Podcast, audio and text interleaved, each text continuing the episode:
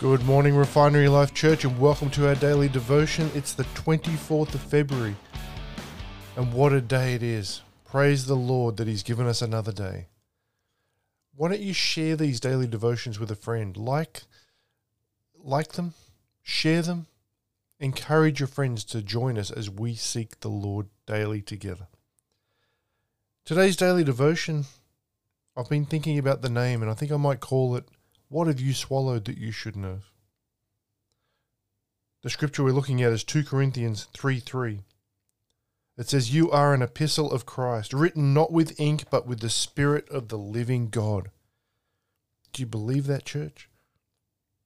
It's a good, good message. Now, this story I'm about to share with you might be a little bit far fetched, but let's give it a try. According to a British medical journal, a 76 year old woman visited her doctor complaining about stomach problems. And when the scans came back, the doctors were amazed to see a long object in her stomach. It was a pen. The woman remembered having put a pen in her mouth and losing her balance, falling over and swallowing the pen 25 years earlier.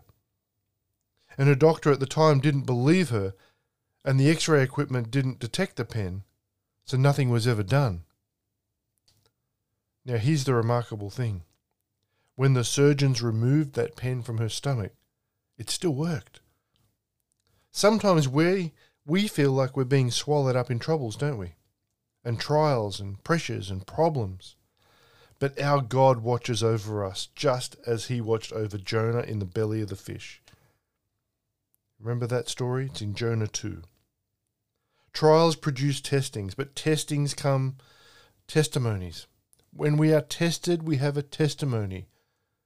Sadly, too many of us just have a money. No matter what trials come our way, we never lose our message of salvation. We never run out of ink to share the good news of God. Because of Christ, we can always write these words from the classic hymn Great is thy faithfulness. Hallelujah for that. Most of the world around you don't read the Bible. You've heard me say this before, but they read you. You are the living epistle that they're watching. So there's some pressure on us as believers, isn't there? And let me encourage you, as I do every time we talk, to be diligent with your Bible study time. Because God has so much more for us than we can get from just going to church once or twice a week and hearing someone else talk about the Word.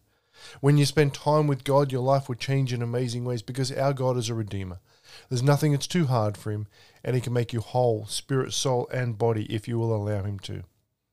And you're important to God, you know that, but you're also important to us at the refinery. So when it comes to prayer, we believe that God wants to meet your needs and reveal his promises directly to you. So whatever you're concerned about and you need prayer for, we want to be here for you. Even if you just want to say hi, you can contact us on www.refinerylife.org or any of our social media channels. And until tomorrow, stay in the blessings.